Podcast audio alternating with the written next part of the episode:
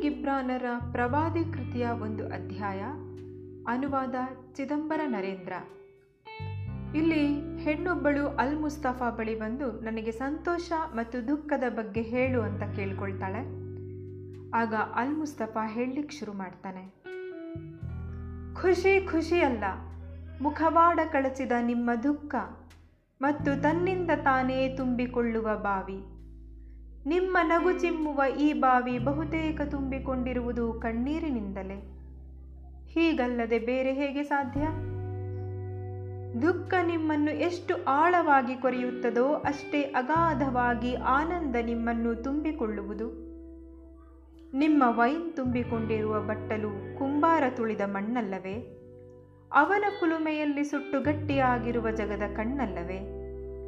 ಆತ್ಮವನ್ನು ಸಂತೈಸುವ ಕೊಳಲು ಹಾಡಲು ಶುರು ಮಾಡಿದ್ದು, ಬಿದಿರನ್ನು ಚೂರಿಯಿಂದ ಖಾಲಿ ಮಾಡಿ ರಂಧ್ರ ಕೊರೆದ ಮೇಲೆ ಅಲ್ಲವೇ?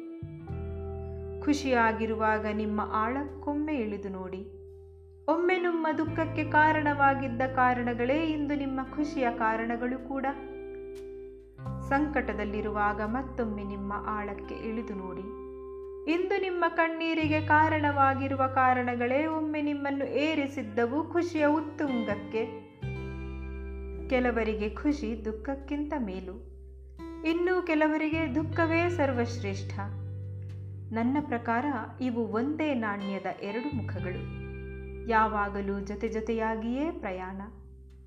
ಒಂದು ನಿಮ್ಮೊಂದಿಗೆ ಅಂಗಳದಲ್ಲಿ ಏಕಾಂಗಿಯಾಗಿ ಹರಟುತ್ತಿದ್ದರೆ ಇನ್ನೊಂದು ನಿಮಗಾಗಿ ಹಾಸಿಗೆ ಮೇಲೆ ಕಾಯುತ್ತಿರುವುದು.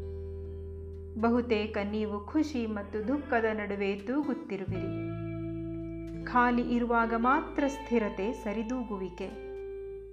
ತನ್ನ ಬೆಳ್ಳಿ ಬಂಗಾರವನ್ನು ತೂಕ ಹಾಕಲು ಸಂಪತ್ತಿನ ಮಾಲೀಕ ನಿಮ್ಮನ್ನು ಎತ್ತಿ ಹಿಡಿದಾಗ ನಿಮ್ಮ ಖುಷಿ ಅಥವಾ ದುಃಖದ ಪಾಲು ಏರುವುದು ಅಥವಾ ಇಳಿಯುವುದು ಸಹಜ?